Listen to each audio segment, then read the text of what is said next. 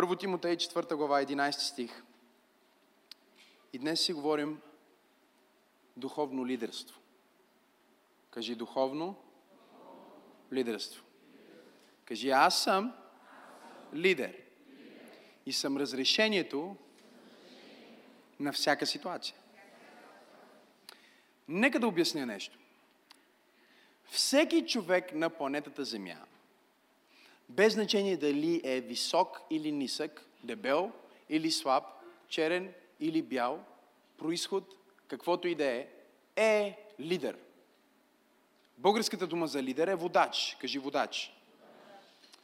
Лидер означава няколко неща. Номер едно, лидер е човек, който упражнява влияние. Кажи влияние.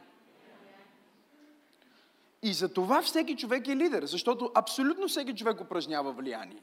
Тъй като ти не упражняваш влияние само с нещата, които правиш и казваш, а и с нещата, които не правиш и не казваш. Тук ли сте? Говорете ми. Ти упражняваш влияние не само с твоя позитивизъм и активност, но също упражняваш влияние в живота на хората с твоята апатия. Тоест, ако ти си апатичен, ти можеш да повлияеш и някой друг да стане апатичен. И въпреки, че апатията по естество е уж без участие, твоето отношение е заря... заразно... зарядно и е заразно и всички тези неща. Твоето отношение е заразно за хората, които са около теб. Така че ти упражняваш влияние, когато казваш нещо и когато нищо не казваш. Ако си тук, кажи да. Тоест, ти трябва да избереш като човек дали ще бъдеш позитивен лидер, дали ще упражниш позитивно влияние или ще си задържиш а, в лъжата, че всъщност аз не съм лидер, аз никой не водя и тогава ще упражниш неправилното влияние. Приеми този факт, че ти си лидер и ти упражняваш влияние с това, което правиш, това, което не правиш, това, което казваш и това, което не казваш. Водихме хора в а, Израел тази година и бяхме в Яд ва-Шем. Яд ва-Шем е Uh, най-голямата институция на, на, на, в планината Херцел uh, до Ерусалим. Това е най-голямата институция в целия свят за историята на Холокост. За историята на, на, uh, на, на, на Израел. Там, uh, освен че има невероятен музей, има университети, има училища, където uh, хората изучават историята, за да знаят тези ужасни неща, които се случват по време на Втората световна война. И изучавайки тази история и водейки групи там, всеки път аз си мисля за това. За всички лидери, които са били от страната на убийците. Имаме три категории. Нека да ви ги кажа. Готови ли сте? Записвате ли се? Имаме три категории. Имаме едните, които са злодейците. Винаги ги има. Злодейците са онези, които създават плана за унищожаване на Израел, на, на еврейския народ. Злодеите са тези, които измислят а, концлагерите, които а, пращат хората в Треблинка, пращат хората в Аушвиц и убиват милиони невинни животи само заради техния произход. Това е злодейство, това е зло. И тези злодеи са много, много, много силни лидери и са много зли. Но те са овластени от онези лидери, които аз наричам наблюдатели. Наблюдателите са онези, които виждат нечестието, но не правят нищо по въпроса. Може би коментират нечестието или нечестието ги притеснява, или те се чувстват неудобно, защото виждат как изведнъж техните комшии са а, арестувани, невинни и как ги качват на някакъв влак и сигурно са чували слухове за това на къде отива този влак, обаче те стоят и мълчат и тяхното мълчание всъщност е участие. Ако ти мълчиш в лицето на неправда, ти си неправеден. Ако ти мълчиш в лицето на нечестие, ти си част от нечестието. Защото ти си наблюдател, но с твоето мълчание ти подкрепяш това, което се случва.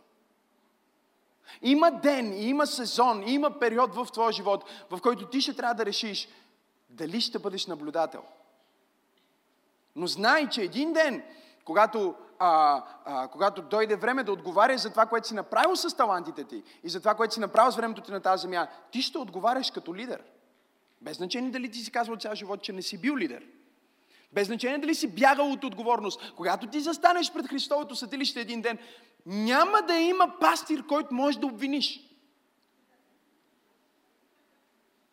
Няма да има някой, който може да кажеш, ами аз нищо не направих, защото се притеснявах, че ако аз кажа, че да не ми отвличат съседите, да не ги взимат. Виждате ли, това е един от големите подвизи на, на българите, че във времето на Холокост България е една от малкото страни, един от малкото народи по света, които общо като нация се изправят срещу това злодейство и казват, ние не просто няма да участваме, ние сме против и ние ще спрем това нещо и ние няма да дадем нашите евреи да бъдат погубени и да бъдат убити.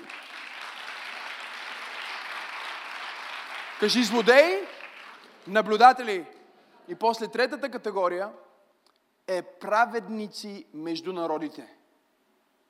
Праведниците между народите са индивиди, понякога цели общности, както в България. Цялата култура на България по това време е била толкова силна християнска култура, че от парламента до църквата хората са били против това и са спряли това злодейство. Обикновени, обикновени хора, като нас, като мен, като теб, са се изправили свещеници, а, работници, учители, учителки, комшии и приятели са изправили и са казали, не, ние няма да позволим това да се случи. И докато това е един от най-великите подвизи на нашия народ, аз се опасявам, че ако нещо такова се случва днес, ние не бихме били тези хора. И то е по една много семпла причина. И тя е, че вече нямаме цар. Не знам дали има хора в а, църквата, има ли живи или... Много, много семпла причина и тя е, че ние като структура и като мислене сме се променили. Ние вече сме демокрация и свобода и без отговорност. И каквато и да е отговорност, тя носи някой друг, някой друг е виновен, някой друг носи отговорността, някой друг отговаря за това, което се случва в света, някой друг отговаря за това, което се случва дори и в църквата. Ние имаме християни дори в църквата, които виждат нещо в църквата и не поемат отговорност. Виждат нещо в живота на своя брат и не поемат отговорност да му помогнат. Те стоят и мълчат, когато някой клюкарства, или стоят и мълчат, когато някой страда. Но Исус каза, ако вие мълчите, камъните ще проговорят. Ти си лидер и ти си разрешението на всяка ситуация. Кажи, аз съм лидер и съм разрешението на всяка ситуация. Но ти вече не си обикновен лидер, ако си приел Исус. Ти си нещо повече от лидер в света, който упражнява просто естествено влияние. Ти си духовен лидер. Кажи, аз съм духовен лидер. Ти си духовен лидер. Ти имаш тази духовна отговорност за хората около теб, да им помагаш. Духовна отговорност за хората, които се спасяват в нашата църква, да ги водиш. Духовна отговорност за твоето семейство. Сега сме в сезона на, на Рождество Христово. Имаме рождествен спектакъл. Имаме богослужение всяка неделя, в което ще проповядваме благовестието по атрактивен начин за хора, които не са идвали никога на църква. Ти си лидер и ти трябва да доведеш твоите близки в дома на Бога. Ти си лидер и ти трябва да споделиш благата вест и да се погрижиш за спасението на твоя род и на твоите съученици и на твоите колеги в университета. Кажи, аз съм лидер. Кажи, аз имам отговорност. Ма, пастори, ти си лидер. Да, аз също съм лидер. И има различни нива на лидерство, но ние не използваме наличието на някой лидер в по-високо ниво на лидерство за оправдание, ние да бъдем мързеливи или да не свършим своята част. Кажи, аз съм лидер. Аз съм разрешението на всяка ситуация. Кажи, аз имам отговорност към моето време. Кажи, аз имам отговорност към моето време. Кажи, аз имам отговорност към човека до мен. Сега погледни човека до теб и му кажи, аз имам отговорност към теб. И ти имаш отговорност към мен. Духовна отговорност. Пред Бога отговорност. Ако не ме виждаш на църква, потърси ме! Скарай ми се! Коригирай ме!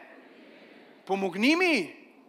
И аз ще ти помогна, за да заедно да стигнем до момента, в който небето ще се отвори и ще видим лицето на Исус. И както е Той, така ще бъдем и ние. Ти имаш тази отговорност. Твоята отговорност не е просто да влезеш и да излезеш в църквата. Да, ние имаме много посетители. Ако си посетител или си гост днес и не се чувстваш съпричастен към, към общността, а, това е бонус за теб. Но това е послание за всеки един, който осъзнава, че е лидер. И така, Първо Тимотей, четвърта глава, единайсети стих. Апостол Павел говори на своето протеже Тимотей, затова се нарича посланието до Тимотей, и му казва следните думи. Той казва: това заръчвай и учи. Никой да не презира твоята младост. Но бъди на вярващите пример, кажи пример, в слово, кажи в слово, поведение, кажи в поведение, в любов, кажи в любов, в вяра, кажи в вяра, в дух, кажи в дух и в чистота, кажи в чистота. Продължава и вижте какво казва. Докато дойда, посвети себе си на четенето, на увещаването и на поучението. Не пренебрегвай дарбата, която имаш, която ти се даде съгласно пророчеството, чрез ръкополагането от презвитерите. В това бъди прилежен, на това се предавай, за да стане явен на всички твоя напредък. Внимавай за себе си и за получението си. Постоянствай в това, защото като правиш това, ще спасиш и себе си, и слушателите си. Той му каза, Първо Тимотей, каквото и да е твоето оправдание, извинение, за да ти да не бъдеш духовен лидер, аз го адресирам. Ти не си твърде млад. И каквото и да е твоето оправдание днес в това велико събрание, за да не поемеш отговорност за новите хора, за новоповярвалите, за невярващите, за твоето семейство или за твоя живот и за твоите деца и за областите, в които Бог те е поставил да бъдеш лидер, Бог ти казва, извинението ти е невалидно. Твърде съм млад, не е валидно извинение. Той му каза, не позволявай на никой да презира твоята младост. Ако ти си възрастен, тогава Господ ти казва, не позволявай никой да презира твоята старост. Не дай да казваш, о, аз съм твърде стар за това, моето време мина, а, сега е времето на следващото поколение, защото всеки път, когато ти кажеш това, ти ускоряваш собствената си смърт. И това е много, много, много, много, много голям проблем в България, че хората започват да се застаряват на по четирийсет и пет петдесет години и те започват да говорят, аз вече съм стар, моето време мина, аз това вече го знам, вече е време за другите. Чакай малко, къде отиваш? Ще умираш ли? Какво правиш? Не дей да изговаряш проклятие върху собствения си живот. Не дей да казваш, че времето ти е минало. Ако времето ти беше минало, нямаше да бъдеш на тази земя. Ако си на тази земя, това означава, че Бог все още има план за теб. Той все още иска да те използва. Той все още иска да направи нещо велико в твоя живот. Не отменяй Божиите думи с твоите думи. Ако си жена, това означава, не позволявай никой да те пренебрегва, защото си жена. Благодаря за това, амин, жени. Наистина, почувствах го. Не позволявай никой да те пренебрегва. Ако си твърде млад, не позволявай никой да те пренебрегва. Защо? Защото една от най-големите илюзии и проклятия, които дявол може да сложи върху живота на, на, на един човек е... че все да преследваш нещо, което не си. Нали? И аз знам това от първа ръка, защото когато аз започнах да проявявам, бях на петнайсет години. И все още съм много млад. Не, в смисъл, тогава бях млад и, и сега съм млад, обаче тогава беше проблем за мен, че бях млад. Защото аз си мислих, хората не ме взимат на сериозно, защото съм на петнайсет. Аз не разбирах, че хората, които не те взимат на сериозно, когато си на петнайсет, са същите хора, които няма да те взимат на сериозно, когато си на трийсет, и същите хора, които няма да те взимат на сериозно, когато си на четирийсет и пет, защото има хора в този живот, които просто не трябва да те взимат на сериозно, има хора, които не трябва да те харесват, има хора, които не трябва да са на твоя страна, има хора, които трябва да ти бъдат хейтери, защото ако всички те харесват и всички те обичат, и всички те почитат, и всички те следват, и всички ти се възхищават, значи ти си антихрист. И аз не искам да бъда антихрист. И това е проблема на човекоугодничеството, защото човекоугодника толкова иска да се хареса на всички хора, че той приема духа на антихрист в себе си. Ти не можеш да се харесваш на всички и накрая да погледнеш себе си в огледалото и ти да се харесваш. Кажи да, ако съм прав. Да. Кажи го, като че наистина съм прав. Да. И затова апостол Павел казва на своето младо протеже, виж какво, твоята работа не е да мислиш за тия, които те презират и не те, не те почитат, или тия, които не приемат твоето служение, защото ако те не приемат твоето служение, не са за тебе.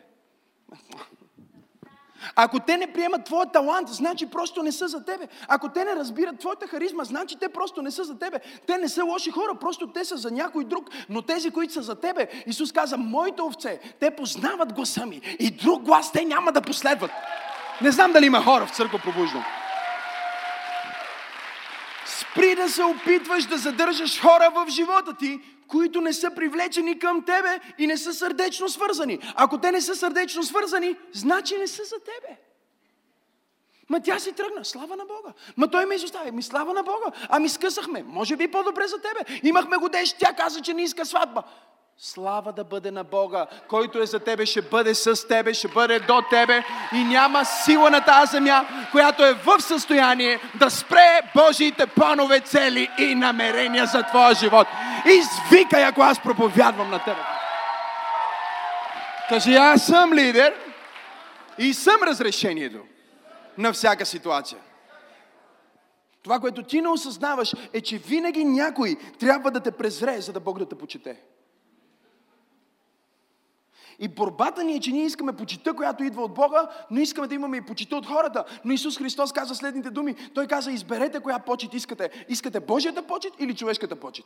Но Божията почит винаги идва с презрение отдолу и помазание отгоре. А човешката почит винаги идва с почит отдолу и презрение отгоре. Ти трябва да избереш дали ще бъдеш Исав или Яков, Саул или Давид, Павел или Варнава. Имам ли пет човека, на които проповядвам на това място? Аз усещам нещо в тази. Аз усещам нещо в тази църква днес. Погледни човекът и му кажи, не бъди човекоугодник. Това е антихристко. Казва, и вижте, той не казва, Бог ще те защити хората да не те презират. Той казва, никой да не презира твоята младост. Тоест, той му казва, ти имай достоинство и ти се чувствай окей в собствената си кожа. И аз знам колко е трудно това, защото когато бях на петнайсет, исках да стана на трийсет и когато станах на трийсет, исках да стана на петнайсет. Някой казва, на колко си години? шейсет и пет. Но в някакъв момент аз осъзнах, не, не, не, не, аз ще бъда вечно млад. Това ми беше страха, разбирате ли? Представете си колко объркващо. Дявола как иска да те обърка. Аз се притеснявах, че вечно ще изглеждам много млад и се опитвах да се застара. На петнайсет години почнах да се опитвам да целенасочено да се застара, за да повече хора, които никога няма да ме приемат, да ме приемат. Да. Мога ли да се изповядвам или? Да. И казах, окей, отидох при един брат и казвам, виждам, имаш сериозна брада, как се прави? Той вика, яко контра. Викам, окей, всеки ден контра. Викам, всеки ден, всеки Божий ден. И нищо не става, разбирате ли? Той казва работи, аз отивам при него, казвам, човек, това нещо не се получава, всеки ден го прави. Викат, виж, трябва време, ти си на петнайсет години. После викам, окей, почвам костюми. О, ако видите някоя моя снимка в петнайсет годишна, когато започнах да проповядвам, приличах на, на млад дядо. Говориме костюма три часа, обаче тогава дори нямаше толкова много стил, защото в смисъл проповедниците, които гледах, касетите на техните проповеди бяха от осемдесетте години. осемдесетте години всички носиха широки костюми от три части. И аз започнах да нося широки костюми от три части, с тежки вратовръзки и отивах на църква и си взех най-дебелата Библия, която можеш да си представиш. Говориме дебела Библия, за повече авторитет. Отивам на църква с дебела Библия, дебела вратовръзка, за да може, когато дойда, хората да кажат, а, ето го Божия човек, слава на Бога, приемаме помазанието, да, кажи какво Бог казва. Не, никой не го казва това. Хората, които ме а, почитаха и ме разпознаха като пророк тогава, са същите хора, които ме почитат днес и ме разпознават като пророк днес. Няма значение от дрехите ти, обувките или възрастта ти. Има значение от помазанието и призванието. Помазанието ще направи път. Аз казах, че помазанието ще направи път, където няма път. Благоволение, където хората кълнат. Слава! Където има срам. Имам ли пет човека в тази църква, които могат да кажат, помазанието не е честно, не е справедливо, когато дойде върху тебе. А! Когато помазанието дойде, не е честно, бе, не е справедливо. Хората работят двайсет години, ти за два дена получаваш, каквото те получават за двайсет години. Не е честно. Почват да питат, какви са връзките ти. И първоначално се опитах да им обясня, нямам връзки, нямам връзки. И после Бог ми каза, защо лъжеш? Казвам, Боже, никога не лъжи, ти знаеш. Други грехове имам, но лъжата не е един от тях. Жив ли си? Жив си. Okay. Помазанието е силно, казвам ви. Хората почват да... Някои хора умират в такива случаи. Не. Бог ми каза, не ти лъжиш. Казвам, как така лъжи? Бог каза, ти кажеш на хората, че нямаш връзки. И казвам ми, нямам връзки. И Бог казва, нямаш ли връзка с мен? И аз почнах, когато хората ми казват, какви връзки имаш, аз казвам, много дълги връзки. Дори когато съм с обувки без връзки, пак са дълги връзки. Връзките ми са от земята до небето и обратно. Аз съм свързан с Бог.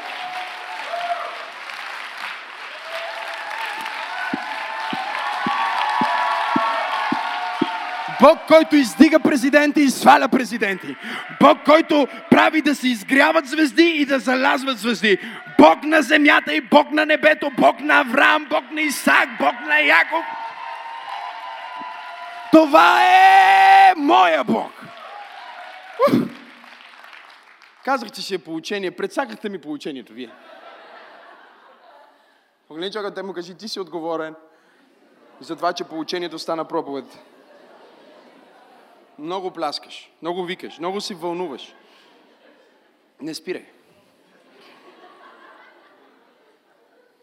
Кажи, аз съм лидер. Стига оправдания. Ама ти си на петнайсет. Стига оправдания. На шейсет и пет. Стига оправдания. Красив си. Стига оправдания. Грозен си. Стига оправдания. Слаб си. Стига оправдания. Дебел си. Стига оправдания. Няма оправдания. Когато застанеш пред престола му и той те пита какво направи с а, потенциал, който ти дадох, не можеш да кажеш каквото и да е. Това е съд. И въпреки, че е съд за награда, е съд. Какво ще направиш с твоето влияние? Как да бъда духовен лидер? И вижте какво казва. Лидера също е пример. Кажи пример. Кажи пример. Пример в няколко, в шест неща. Във вашата Библия са изредени пет неща. По някаква причина българският превод на Библията пропуска едно много важно нещо. И сега ще ви кажа какво е. Казва пример в поведение, кажи поведение. Любов, кажи любов. Вяра, кажи вяра. Чистота, кажи чистота. И едно, пропуснахме слово, кажи слово. И едно много важно, което го няма на български, но го има в гръцкия, е дух, кажи дух. Кажи слово, поведение, любов, вяра, дух и чистота. И вижте какво му казва. Той му казва, бъди на вярващите пример. Ама аз съм твърде млад. Не, ти имаш отговорност да бъдеш пример. Кажи пример. И думата пример на гръцки е тупос. Кажи тупос. Не тъп, нали? Не, не говорим за... Кажи тупос. Какво означава тупос? Тупос означава модел. Кажи модел. Модел. Тук е едно скъпо семейство. Ми подариха преди време една значка. С моите инициали, сигурно сте виждали, понякога си носа на костюмите значки, но прилича на корона. Това е символа на, на, на моето служение, на това, което Бог ми е казал. Бог ми каза, вземи Словото и Духа и го дай на всички поколения. Не само Словото, не само Духа, а комбинацията от Словото и Духа. И Бог ми говори това години наред. И после, когато дойде един от бащите във вярата, той проповядва същото послание, за да потвърди служението ми. И една година след това започнахме Църква Пробуждане. Но това е, тази значка е сребърна с злато. Има сребро и злато. Два елемента. Един елемент символизира Словото, другия елемент символизира Духа. И инициалите ми стават като корона. И това символизира Божието царство. Словото и Духа произвежда силата на Божието царство в нашия живот. Но защо разказвам всичко това? Те ми купиха това нещо, подариха ми го и казаха, пасторе, ние също така сме платили и сме взели модела от моделиера. Нали? Така че ти имаш модела и сега, ако искаш да си направиш следващ път същата значка, за да я подариш на някой, или искаш да си направиш още такива, може би с различни метали или по различен начин, имаш модела. И на база на модела вече процесът се улеснява. Това е преминало от дизайн към модел. И сега, когато има модел, всичко, което се прави, е, че просто се налива в модела. И какъвто е модела, такъв е продукта. Следвате ли ме? Имаме една щампа, имаме един модел, имаме един патент. Кажи патент. който се следва. И когато това се следва, това дава определен резултат. И апостола казва на своето протеже Тимотей: ти като лидер си модел, кажи модел, ти си патент. С други думи, ти ще произвеждаш в живота на хората около теб това, което ти си. И първото нещо, в което му казва да бъде пример като духовен лидер, е пример в слово. Кажи в слово. Какво значи това? Това значи, че ти не взимаш Словото на Бог само за себе си. Ти го взимаш първо за себе си, но го взимаш с ясното съзнание, че това, което ти взимаш, е нещо, което даваш. Представи си за момент, че ти си жена, която наскоро е родила и в момента кърмиш. И знам, че това за всички мъже е трудно, но представи си го за момент, окей? Okay? И ти кърмиш. Какво яде твоето бебе? Бебето яде точно това, което ти си яла.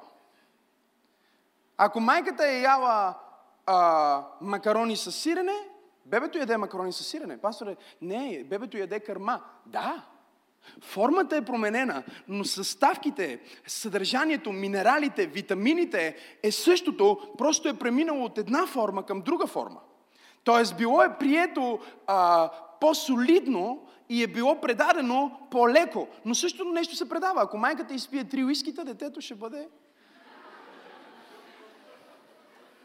Някой казва, ще спи много добре. Всъщност е научно доказано, че дори докато бебето е в утробата, ако майката пие алкохол или пие кафе или твърде много кофеин, това вреди на съня. А съня е много важен, защото бебетата в утробата предимно спът. Не знам дали знаете за това. Те през цялото време си почиват. Когато ритат, по-добре да спят. Защото докато бебенцето спи в утробата на майката, неговия а, мозъчето се развива, нервната система се развива.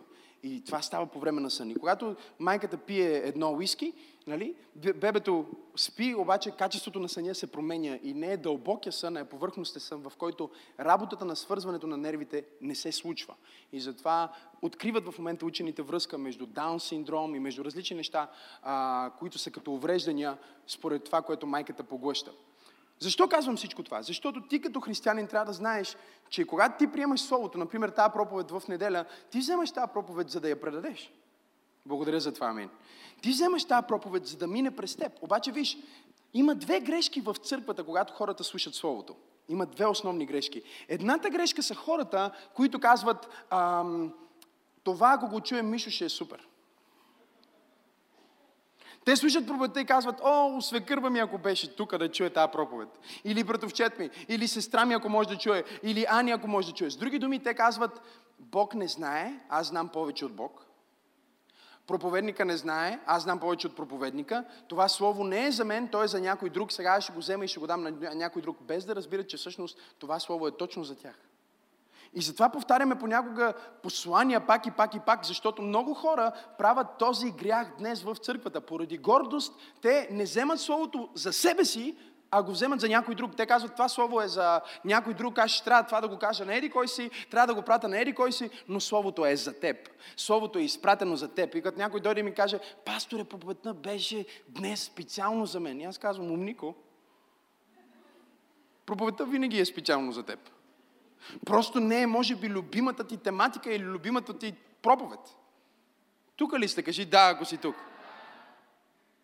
Аз обичам пържоли, обичам телешки, black angus и кобе биф и така нататък. Но не мога да закусвам, да обядвам, да вечерям и следобедна закуска да ям телешка пържола пак и пак и пак и пак и пак. Антрикот, бонфиле, рибай стек, тибон стек и сутрин и вечер и вечерта, ако се събуда, още един стек да хапна. Това е моето любимо, но това не значи, че е най-полезното или единственото нещо, от което се нуждая. Аз се нуждая от протеин, но също така се нуждая от зеленчук, също така се нуждая от въглехидрат, също така се нуждая от добавка омега три, също така се нуждая от витамин С, също така се нуждая от това и другото и следното и бълтачини и какво ли още не. И за да аз да бъда здравословен организъм, аз трябва да си набавя всичко, от което имам нужда, а не само това, което ми харесва. Но днес ние имаме много християни, които избират какво да слушат или те слушат избирателно. И това, което не им е любимо, те го дават за някой друг, без да разбират, че по този начин те развиват духовни болести в себе си. Тоест, те стават слаби в области, които трябва да бъдат силни. Те стоят в църквата, слушат за финанси, слушат за финансов пробив, но казват, това е за някой друг и страдат в финансите си, въпреки че са в най-богословната църква в, в, в региона. Ох или амин, кажи амин или ох. Едно от двете ще. Другите хора са тези, които взимат Словото, но те го взимат като проповедници. Едните казват, ще го дадем на някой друг, а другите го слушат, за да си го запишат. Те го приемат, но те го приемат, за да могат след това да отидат и да го проповядват на някой пак, за да покажат вече тяхното служение, че те имат откровение, дори без да казват, чух това от Максим Асенов или чух това от ери кой си. Това е лично тяхна проповед. И този грях е много общо прият, включително и пастори го правят. Нали? Влизат в интернет, слушат една поредица, отиват в църквата си и казват, Бог ми проговори. И правят цялата поредица. Етикет на величие, живот на влияние и финансова свобода. Сменят две-три имена и проповядват. Но Божието Слово няма авторско право. Но отново ти се лишаваш от нещо много важно. Защото ти не предаваш храната, както я взимаш. Защото докато ти я вземеш от мене и се сложиш в чантата take away, и я проповядваш, след две седмици тя вече е развалена. Не знам дали има хора в църквата. Но ако ти вземеш тая храна сега и си истинско дете на Бога и кажеш, Боже, с каквото искаш да ме нахраниш и каквото искаш да ме научиш, аз ще го приема за себе си и ще го сдъвкам и ще го приема през ресторанта, Църква Пробуждане, през шеф Максим Асенов. Ще ям това слово, което ти ми сервираш. Аз ще се нахраня с това слово. Бог знае как да разбие това слово вътре в тебе, за да се превърне в мляко, да се превърне в кърма и всеки, който е около тебе, да бъде нахранен от словото, което ти си се нахранил. Бог иска да нахрани тебе, за да храни хората. Хайде, ако ръкопляскаш, ръкопляскай, като че не си навярваш. Кажи пример в Слово. Това е силно. Ние трябва да бъдем като лидери пример в Слово. Ние нямаме собствени думи, ние нямаме собствено мнение. Днес много християни имат собствено мнение. Имат собствените си идеи, имат собствените си думи и се чудят защо не са ефективни, защо не се получават неща. Чуй, ако ти си наистина новороден християнин, ти нямаш собствено мнение. Ти имаш само едно мнение и това е Божието мнение. Ти си това, което Бог казва, че си. Ти имаш това, което Бог казва, че имаш. Ти можеш това, което Бог казва, че можеш. И всичко, което Бог ти е обещал, е да и амин за тебе. Нищо повече и нищо по-малко. Ако ръкопляскаш, ръкопляскай, като че наистина вярваш. Не ми взимай от времето с половинчати ръкопляскания. Ако даваш слава на Бог, дай му слава, като че той заслужава цялата слава. Кажи слово. След това казва поведение. Кажи поведение. И вижте, поведение не е просто държание. Поведение на гръцки е анастрофе. Кажи анастрофе.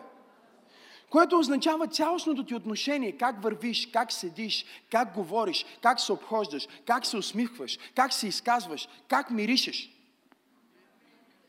Кажи поведение. Ти не можеш да излъчваш Христос с светско поведение. Ти не можеш да излъчваш Христос с нечестиво поведение. Ти не можеш да излъчваш Христос с собственото си поведение. Ти трябва да вземеш Неговото слово, трябва да вземеш Неговия модел и да ходиш в Неговото поведение. Твоето поведение, твоята визия, кажи визия, е най-близкото нещо, което хората могат да преживеят до Бог. Нека да не падат от миризмата на твоите подмишници. А да падат от славата на Божията сила. Кажи поведение. Някой казва, стига бе, това наистина ли е в Библията? Я да го намеря. Къде беше то стих? Анастроф, о Боже мой, наистина. Цялостното ти поведение, публичните ти отношения и държание. Казва, бъди пример в какво? Поведение. С други думи, начина по който изглеждаш е пример. Начина по който се държиш е пример. Начина по който говориш е пример. Ти имаш отговорност да бъдеш духовен пример в живота на хората. Кажи в слово. Кажи в поведение. Номер три в любов. Кажи в любов. Някой казва, добре, сега любовта е над всичко. Защо любовта не е на първо място? Бог така реши. И тази любов не е тая любов, която ти си представяш. Защото когато християните чуят за любов, знаете ли какво си представят повечето християни? Те си представят чувството, нали? Или си представят всички да бъдем заедно. Алилуя! Да се разбираме и никой да не се скараме, да всичко да е хубаво. Слава Богу! Те си представят любов, като, а, както в детската градина децата си го представят. Да бъдем приятели. Ли? И ако има някакъв конфликт, те мислят, че любовта е... Вече приятели ли сме? Приятели сме. Окей, пак сме приятели. Докато пак без да искам да изчупа играчката. Да, окей, пак не сме приятели. После пак сме приятели. Но Божията любов и любовта, за която Павел говори, ти да упражниш като лидер, няма нищо общо. Защото любовта, която Павел изрази към Тимотей, беше обрязване. Когато Павел намери Тимотей, Тимотей е син на, на еврейка и на гърк, и първото нещо, което той направи на този млад мъж, млад бъдещ проповедник, е, че го заведе и го обряза и казаха на цялата общност. Между другото, бъдете спокойни, вече го обрязахме. Защото той трябваше да влезне, да може да проповядва на юдеите. Юдеите, юдеите ги интересуваше дали той има такова поведение, което да бъде прието. Не знам дали има хора в църквата. Защото има определено поведение и има определена култура, която ти трябва да носиш, за да можеш да служиш в дадена общност. Не можеш да дойдеш от кварталната ти църква в Църква Пробуждане и да служиш, защото имаш друго поведение. Не знам дали има хора в Църква Пробуждане. Имаш друго отношение. Това, което ти трябва да направиш първо, ако си имаш друга църква, е да си останеш в твоята църква. Не да идваш в тази църква, а да си останеш там, където трябва да си ходиш. А ако ти си повярвал тук, тогава ти трябва да кажеш: окей, Боже, промени ме, дай ми Твоето поведение, за да бъда нов в това място и да хода както тия хора ходят в това семейство, да имам отношение, и да имам дух, и да имам държание, и да имам говорене, което да отразява Твоята слава. Докато ние не поставяме никакви изисквания на някой, който идва от улицата, за да се спаси, ние имаме изисквания. Ако ти казваш, че си християнин, какъв християнин си и идваш тук? Ти трябва да имаш отношение. Ти трябва да имаш нещо в твоя живот, трябва да доказва, че ти си християнин. И ако това не се доказва, ние не искаме ти да ставаш член на тази църква. Защото ще станеш и след това ще трябва да не си вече. И само губиме време. Кажи: поведение, любов. А любовта какво е? Любовта е истината. Любовта е истината, любовта е обрязването, любовта е този, който те обича истински, е този, който ти казва истината, която те боли. Не този, който ти казва: о, ти си толкова добър, ти си чудесен, толкова те обичкам и ти ме обичкаш и аз те обичкам и ние се обичкаме. И всички се обичате. Това е светската любов, това е фалшивата любов, това е душевната любов. Истинската любов казва: аз те обичам твърде много, за да останеш така. Аз те обичам твърде много, за да те остава неграмотен. Аз те обичам твърде много, за да те остава мръсен. Аз те обичам твърде много, за да те остава невъзпитан. Аз те обичам твърде много, за да останеш болен. Виж, когато ти идваш при Христос, Христос те приема болен, но Той казва: аз те обичам прекалено много, затова идваш при мен болен, но си тръгваш здрав. О, ако ръкопляскаш, ръкопляскаш, като че наистина вярваш в това, което проповядвам. Не те чувам как даваш слава на Бога. Любовта е истината. Любовта е, когато видиш, че твоя брат не идва на църква, да му кажеш: ей, що те няма на църква? А не: ох, аз ако му кажа защо не е бил на църква, да не ми се обиди. Чакай малко, бе, ти си лидер. Ти си духовен лидер, ти трябва да попиташ този човек: защо не беше на църква? О, ами реших да си легна повече. Защо дяволът е излъгал да си лежиш повече, да не дойдеш дома на Бог? Ма това не звучи любящо, но не е важно дали звучи любящо, важно е дали е истинно. Защото любовта е истината, истината е в любовта и извън истината няма любов, а само поход. Погледни човек до теб и му кажи: ако не ме видиш, имаш право да ме потърсиш. Ти имаш право да ме държиш отговорен. Кажи му: дръж ме отговорен и аз ще те държа отговорен. Единственият апостол, който никой не го държеше отговорен, а те си мислеха, че той директно нещо се е разбрал с Исус, отиде за да предаде Исус. И никой не смееше да го попита: къде отиваш? Защото той беше изградил персона, в която никой от другите братя нямаше право да му каже: защо не си тук, защо отиде там, къде си? Всички други се държаха изкъсо. Тома го няма, всички знаят. Петър се отрекал, всички знаят, че се отрекал. Петър е възстановен, всички знаят, че е възстановен. Как? Докато Исус възстановява Петър, Йоан върви отзад и води бележки. Пише си Евангелие. С други думи, тези единайсет човека бяха разбрали, че всички ние ще попаднем в изкушение. Когато аз съм слаб, ти ще си силен. Когато мен ме няма, ти ще ме потърсиш. Когато теб те няма, аз ще те потърся. Единственият, който се вкара в изолация, предаде Господа. Няма как да бъдеш християнин без християни. Това е противоречие на естеството и идеята на християнството. Няма как да си църква сам. Ние сме Неговото тяло. И винаги в Новия Завет говори в множествено число. Защо? Защото ние имаме отношение един към друг и Библията казва: а, не се грижете само за своето, но и за чуждото. И тук не говорим да се бъркаш на някой в работата и да му се бъркаш в живота и в личното пространство, но говорим за това да му се бъркаш в духовния живот. И да му се бъркаш в духовното пространство и да му кажеш: не те видях в неделя, аз се молих за тебе в събота, виждам, че дяволът те изкушава, искам да знаеш, че Бог те пази, искам да знаеш, че аз съм с тебе, искам да знаеш, че Словото на Бога казва, че посадение в дома на Бога ще цъфти в дворовете на нашия Бог, аз ще бъда до тебе, аз ще се боря с тебе, ние сме в това заедно, аз те обичам с любовта на Бога, халелуя!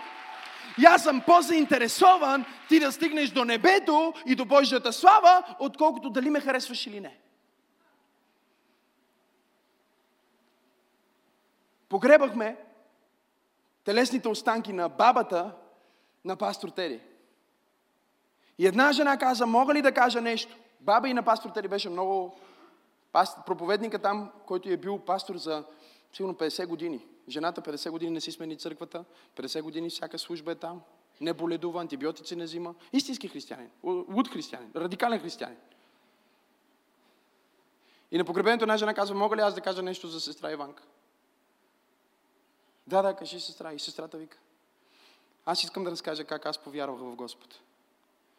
Бяхме няколко приятелки и сестра Иванка беше там. И сестра Иванка ми каза: теб защо не те виждам в неделя в църквата? И аз си казах: с мъжа ми в неделя си ходиме на нивата, в селото. И тя ме погледна и ме попита: там ли ти е мястото или в небето?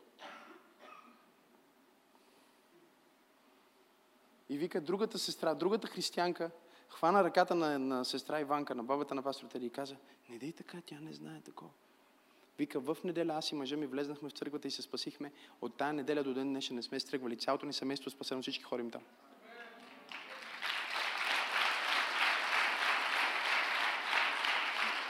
Ама влизаш ми в личното пространство. Вече времето, в което живеем, е много...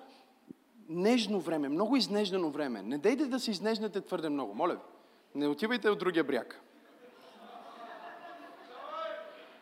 Много хора се изнеждат. О, аз обидих, аз се нараних, пастора, как така каза, направо сърцето ми. Не е сърцето ти, е плътта ти. Повечето християни не могат да направят разлика между сърцето им и плътта им. О, нарани ми сърцето, не е сърцето, а егото. Най-голямото ти обстоятелство. Кажи истинска любов. Кажи бъди пример в любов. Любов в истината. Продължава вяра. Кажи във вяра. Кажи аз съм лидер. И съм пример във вяра. И сега всички християни се представят: о, значи, ако аз съм пример във вяра, значи аз много съм вярващ. В смисъл, аз правя някакви знамения, правя някакви чудеса и така, като пастора и си имам всякакви дарби, значи това е вяра. Не, не, не. Всъщност гръцката дума е пистис. И пистис по-правилно се превежда вярност, отколкото вяра. Но християните харесваме да използваме повече думата вяра, отколкото думата вярност. Защото вярност е измеримо, а вяра е абстракция. Не знам дали има хора в църквата днес. Тоест, вярност ние може да кажем дали той е бил верен или не е бил верен, защото проверяваме неговата история. Окей, той е верен на Бога, той е част от това семейство, той е верен в даването си, или той е верен в присъствието си, той е верен на жена си, не изневерил на жена си, той е верен на семейството си, винаги им дава време всяка седмица. Вярността е измерима, докато вярата не е толкова измерима, нали? Някой може да е много вярващ. Някой, ако ми каже сега: а, той брат е много верен, аз ще кажа: не знам, защото не го познавам. Но ако ми каже: той е вярващ, ще кажа: добре. Защото аз не мога да измеря твоята вяра. Как да измеря колко си вярваш, но мога да измеря колко си верен. И затова ние днес, и в превода на Библията, и затова днес християните говорят повече за вяра, отколкото за вярност. Но ако на всяко място в твоята Библия, където ти четеш за вяра, си напишеш вярност, ти ще разбереш Божието слово по напълно различен начин.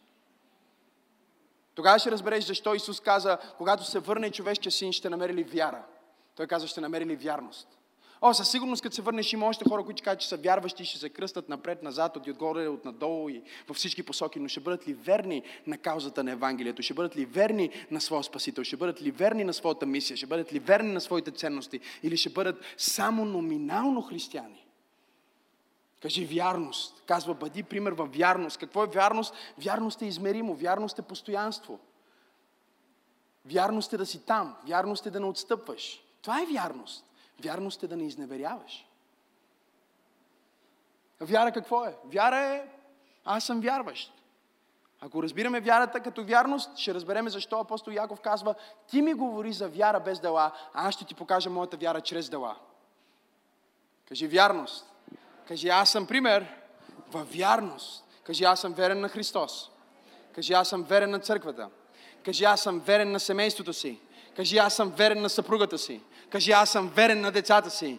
Кажи аз съм верен в бизнеса си. Кажи аз съм човек, на който може да си има доверие. Кажи Господи, ти можеш да ми имаш доверие с твоето благословение. Аз не съм само вярващ, аз съм верен.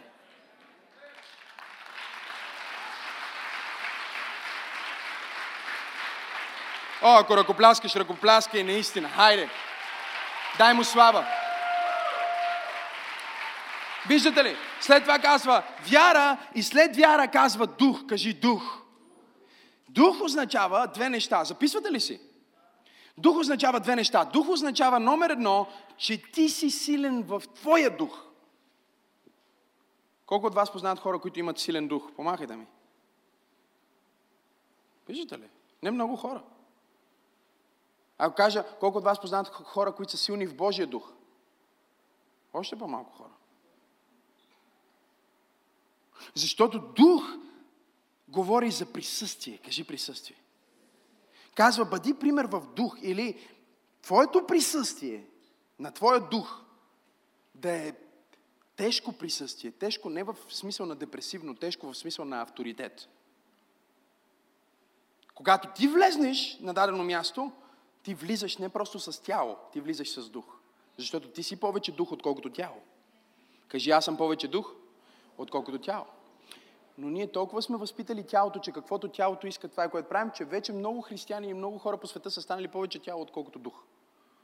Дори сега в това богослужение. Тялото казва пиш-пиш. Духа му казва не мога да пропусна това, което Бог ми говори, защото това променя живота ми. Но тялото му казва пиш-пиш. И сега духа му го тегли в църквата, тялото му го тегли в тоалетната.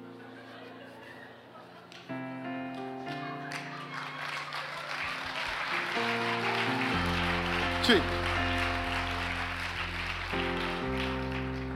Говорихме с, с едни приятели и те казват, бяхме на този семинар, не е християнски семинар, велик говорител и дава страхотно съдържание. Говори цял ден. Нон-стоп. Откачена работа. И говори, говори, говори, говори. Мотивация, бизнес, бла, бла, бла, бла. Неговите сесии цял ден. Вика, арената има двадесет и пет хиляди човека. Хората не ходят до тоалетната и не ядат, за да чуят какво им казва човека. Говорих с един приятел, викам, ти ходи до тоалетна? Вика, не. дванадесет часа, тринадесет часа. Стои и си записва. Да не би като тръгне точно да излезе до тоалетната, този да каже точно това, което той трябва да чуе.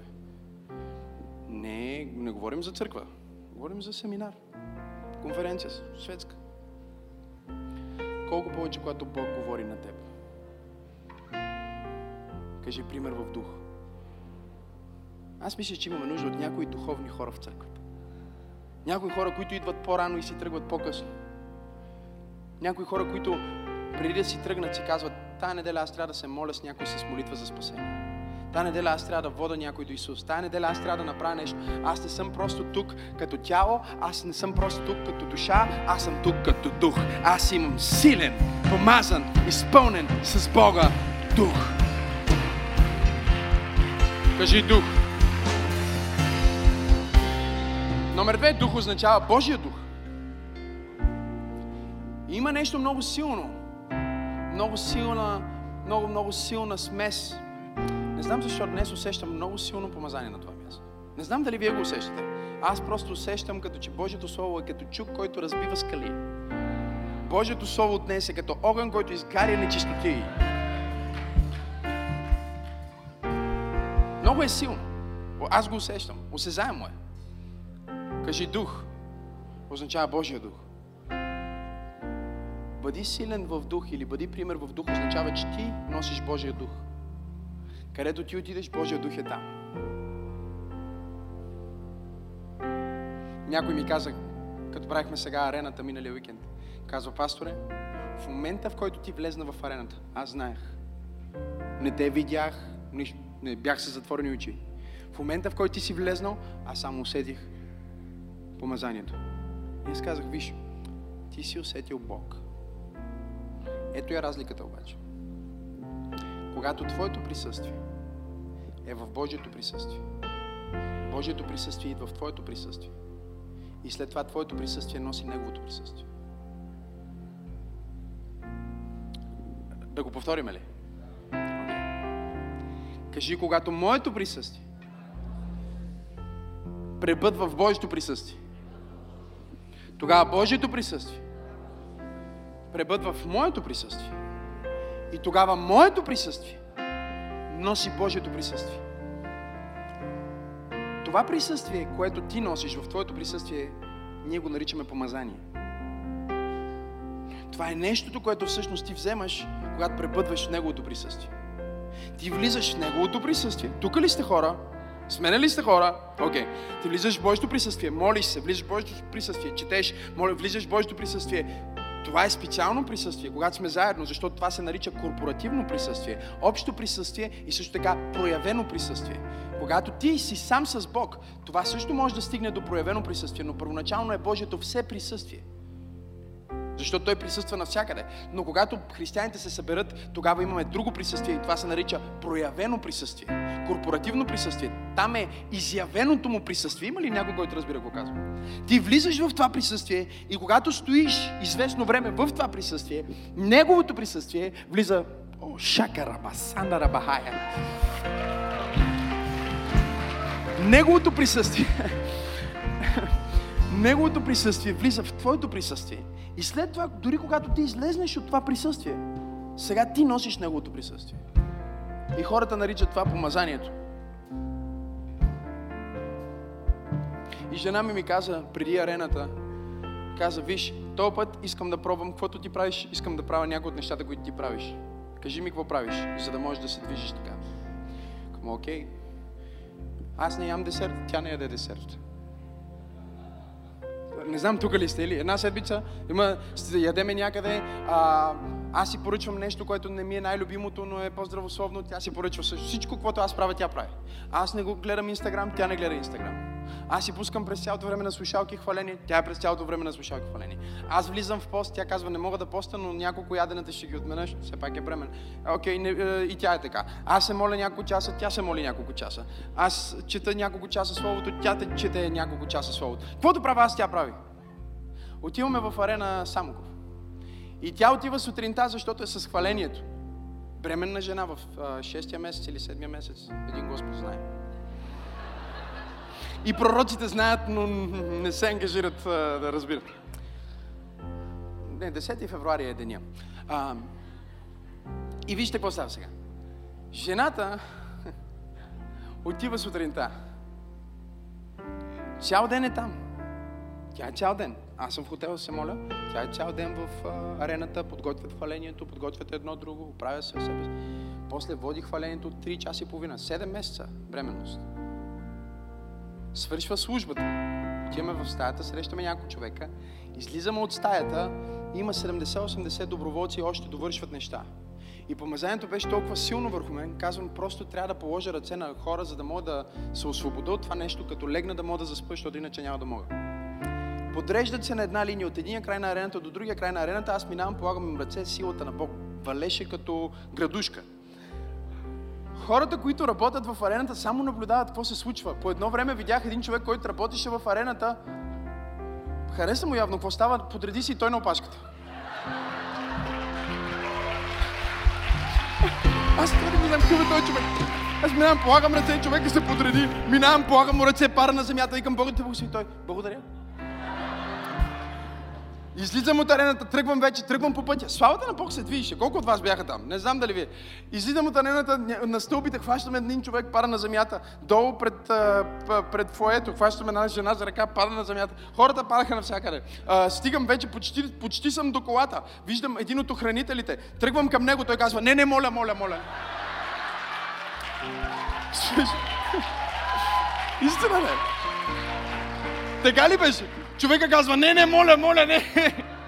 Той вижда хората да падат като круши. Какво се случва тук? Стигам до колата, отварям вратата. Ангел ми отваря вратата, слагам ръка, бум, пада на земя. Пипам другия, бум, всички падат като такова. Качваме се в колата, отиваме в лобито на хотела, търсиме някакъв чай, няма чай, няма лоби, няма никой там. Грабването е дошло. Гледам си часовника, не е дошло грабването, часа просто един и половина. Ние седиме с жена ми, тя е в седмия месец, цял ден е била в арената, водила е хваление, през цялото време е с мене. И седиме и тя ме гледа. Викам, сега че има горе, качваме се горе, седиме горе, говориме, говориме, говориме, два часа. В едно време тя ме поглежда и казва, това ли е да служиш от Божията слава? Аз чувствам, че мога да направя още един, два, три, пет крусейда сега в момента. Защото когато ти си в Неговото присъствие, ти не се изразходваш. Когато вземеш фитила и сложиш фитила в масло и запалиш фитила, фитила не изгаря, маслото изгаря. И всеки път, когато слагаш още масло, фитила, живота на фитила се удължава. Кажи пример. В присъствие. Сега някой казва, леле, аз излизам и вече всички падат, сега излизам там, хората падат, влизам там. Не, не, не, не. Не говорим за това. Говорим за проявлението на Исус чрез теб. Това, което ние правим, се нарича чудеса и знамения и велики дела. Това е дарба, това не е нещо, което... Но когато дарбата оперира от присъствие, а не само от помазание, не от останалото присъствие, а от актуалното присъствие, налично, в момента. Някой научава ли нещо или да свърши? Окей. Okay. Когато дарбата работи от това място, тогава дарбата не се изморява, човек не се изморява, силата просто се движи. Аз искам да пророкувам и да декларирам, че ти ще се движиш в духовна сила. Ай, ай, ай, ай. За петте човека, които ръкопляскат, нека силата на Бог да се увеличи в който.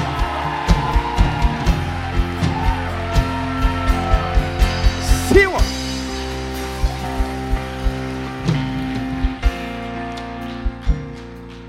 Кажи в дух. Много християни днес са слаби в духа, защото не са инвестирали време в Словото, не са инвестирали време в молитва, инвестират време във всичко друго, не в Бог. И когато дойдат за два часа на църква, дори и тук не са на сто процента.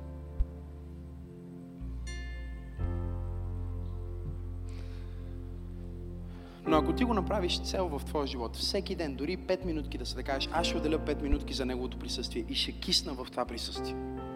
Ще се накисна в това присъствие. Дори когато излезнеш от това присъствие, още ще тече от тебе. Както ако вземеш един плат и го накиснеш във вода, когато го извадиш от водата и тръгнеш, плата не е във водата, но капките продължават, капките продължават, влагата продължава и тече, и където и да отиде, продължава да тече и остава следи. Защо? Защото е бил накиснат. Хубаво е да, хубаво е да се накиснеш за повече от седемдесет часа, но ако не можеш, защото не знаеш как да влезнеш в духа и да останеш там, това е предмет на друга проповед. Поне се накисни за една секунда сутрин, за две минутки. И като излезнеш, цял ден ще носиш вода. Кажи силен в духа. И нека свърша с това получение. Мога ли да свърша? А, не, не го казвам. Го казвам, не. Свършвам. Свършвам, наистина. Последното нещо, което му казвам, бъди пример в чистота. Кажи чистота. И сега всички християни си мислят духовна чистота. Свръхестествена чистота. Не, не, не, не. Чули сте за думата хигиена? Колко от вас са чували за тази дума? Ако човекът до тебе не си дига ръката, по-добре е. О, тази шега имаше нива. нива, нива, нива, нива. Дори шегите стават по-добри в помазанието. Колко от вас са чували за хигиена, а? Хигиена. Ако не дига ръка, благодари на Бог, че не я е вдигнал.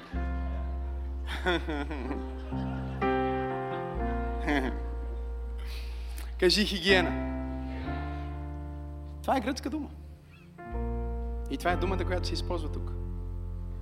Казва, бъди пример като духовен лидер в хигиена. Кажи хигиена. Тялото ти е храма на Святия Дух. Дрехите ти са шпакловката за маската на храма. Худо е всеки ден сменяш окачена изолация.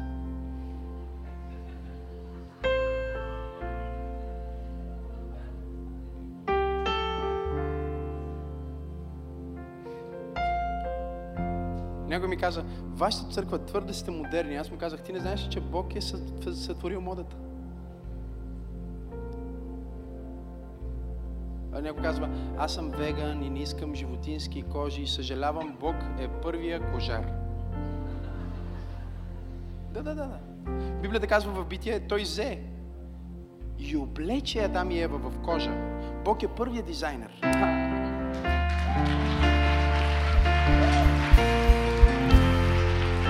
е първия дизайнер.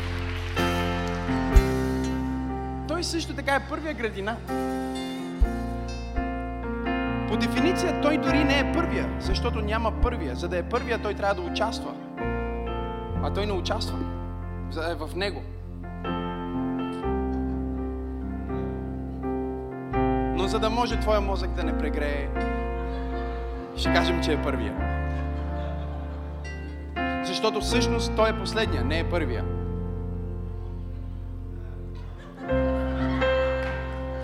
Обърках ли някой? Усещате ли откровението как тече? Окей. Okay.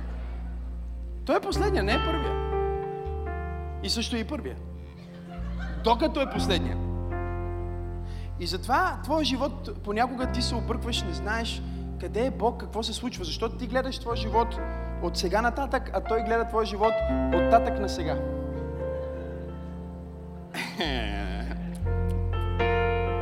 Той казва, аз съм Бог, който декларира края от началото и началото от края.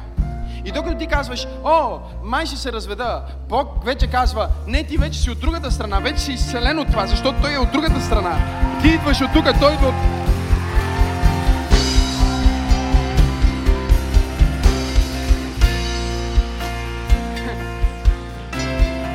Мисля, че е по-добре да свържа наистина, защото ако продължа. Кажи хигиена.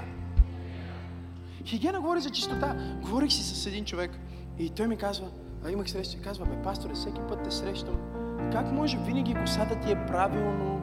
Дори когато съм те виждал по анцунг или спортни дрехи, всичко има смисъл. Ето какво ми казва. Много време, вика, пръстите ти, ногтите ти, много време ли, вика, ти отнема да се такова? Аз му казвам, не, отнема достатъчно време. Но това е част от моето служение. Аз съм пример. Чуй, хората може никога да не прочитат Евангелието според Матей или Лука или Марк или Йоан. Но всеки ден четат Евангелието според теб. Нека това да не е миризливо Евангелие. Нека тялото ти да отразява неговата слава. Нека облеклото ти да отразява неговата слава. Нека дъха на устата ти, изражението на лицето ти, лъча в очите ти, светлината на тялото ти, осезанието на присъствието ти да отразява славата и помазанието на Бога. Имам ли пет човека в църква пробуждане?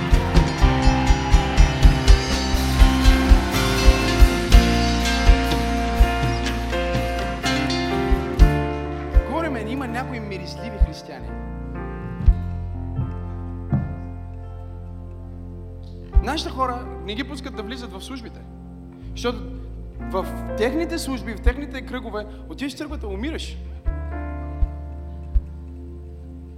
Благословение да имаш синузит там.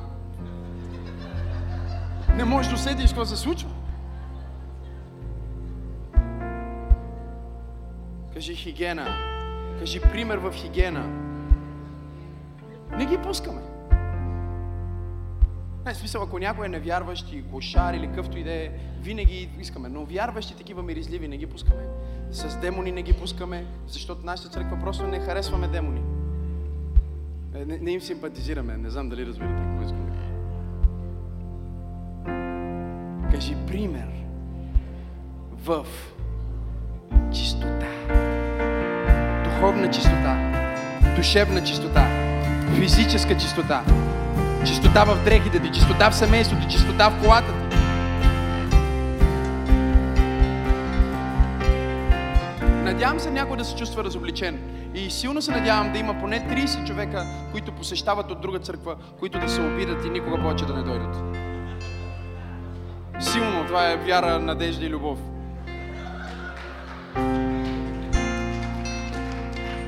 Ако си гост, не говоря за теб. Ако си дошъл от работа, не говоря за теб. Говориме, те си знаят кои са. Осъзнаваш ли, че ти представляваш Исус? Не знам дали сте тук днес. Ти представляваш Исус с твоето поведение, с твоите дрехи. Ти представляваш Исус. Или Сатана, един от двамата. Не можеш да представляваш двамата. Всяка област, която е в безредие в живота ти, Исус не е Господ там. Беше много трудно на... Някой казва, пасторе, не знам как да остана. Ами, не оставай. На жена ми беше трудно, когато се оженихме. Защото аз си казах, всяка област, която е в безредие, дявол има място. Ти искаш ли дявол да има място в нашето семейство? Не, тогава това трябва да е вред. О, жената се видя в чудо първите години. Кажи ред! Бог е Бог на реда, Бог е Бог не на хаоса, Бог е Бог на чистотата, не на мързотията. Навсякъде, където виждаш бедност, мързотия, има демони. И навсякъде, където виждаш чистота и а, светлина, Бог присъства там. Създай място в твоя дом, където Бог да присъства. Аз не започвам да се моля преди да си подреда. Не мога. Трябва да си подреда Библията, тефтера, ако има нещо, което е останало от вечерта, да събера, да си избърша масата и тогава почвам да се моля. Не мога да започна да се моля. Как ще покана Светия Дух в хаос? Той не идва в хаос. Някой казва, преди ми казвах, когато го казвах това, о, ти още нямаш деца, ще видиш като имаш деца. Е, имам деца. И ще имам още. И още, и още, и още. Но... А... Това не е определящо. Говорих с един проповедник веднъж и той ми каза, о, когато преди аз да се оженя, и аз така изглеждах всеки път, като проповядвах добре като тебе. После се ожених, деца, едно, друго и разбрах, че живота е трудно така да се води. И аз му казах, аз ще те докажа грешен. И го доказах грешен. Защото Бог е Бог на реда. И аз не познавам нито един генерал на Бог, който не е обсебен от идеята за ред и чистота. Разбирате ли? Мога да изреда всяко име, за който се сетите. Всеки един е така. Защото Светия Дух търси храм и търси място и търси хора, които правят място за Него. Църкви, които правят място за Него. Кажи амин, ако разбираш това, което казвам. И ако ти не се грижиш за твоето тяло, ти даваш на Святия Дух храм, който не е достоен. Защото Библията казва, че твоето тяло е храм на Светия Дух. Кажи пример. Отивам да си мия колата, свършвам с този пример. И казвам на този, мия колата. Викам, този път е по-мръсна. Той почна да се смее, човек. Викам, що се смееш? Той вика, твоята кола никога не е била мръсна, бе, човек. Той не ме познава. Съм викам, бе, стига глупости, как не ми е мръсна, виж, виж ми пътеките, виж ми а, това, виж тук какво става. Той вика, май ти не си се возил в друга кола. Викам, не се воза на често. Той вика, човек, твоята кола е най-чистата кола, която идва в нашата автомивка. И е най-лесната кола за почистване, защото тя идва чиста. И вика, всеки път си усмихнат, всеки път ти чиста колата. И... Вика, видях някаква книга в багажника ти ония път. И чух, че я подари на един от нашите хора. Той знае кой си. А, може ли една на мен? Слушай, слушай, слушай. Цялата автомивка, всички книгата ми прочетоха. Сега като отида, здравей, пасторе, как си? Не вярваш ли хора? Защото колата ми е чиста. Така им боговествах. Добрата новина за тях беше чистата ми кола.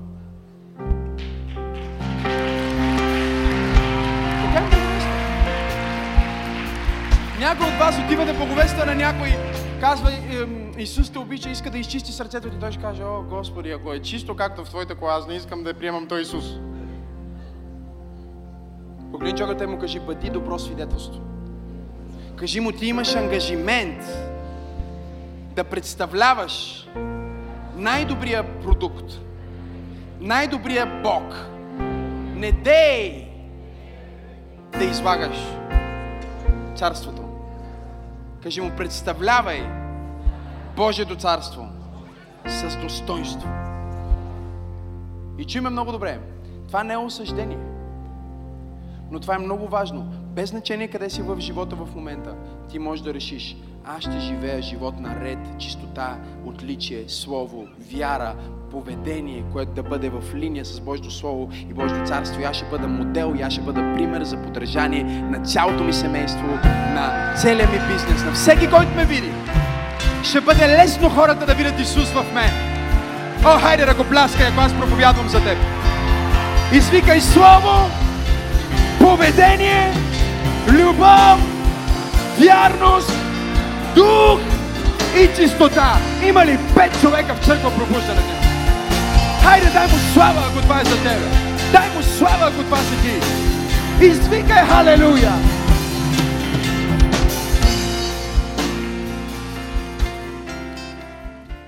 Здравей! Толкова се радвам, че успя да чуеш това послание. Ти можеш да си гарантираш, че няма да пропуснеш нито една проповед, нито една нова песен и нищо от прекрасното съдържание, което идва към църквата, като се субскрайбнеш към нашия YouTube канал. Така че точно сега можеш да натиснеш subscribe и да последваш канала на Църква Пробуждане. Нещо друго, което можеш да направиш, е да дариш. Ако тази проповед и другите такива послания, които качваме, благославят живота ти, аз те насърчавам да бъдеш съпричастен, като участваш и натиснеш точно сега на иконката Дари. Всичко, което правите, наистина има значение. Бъдете благословени!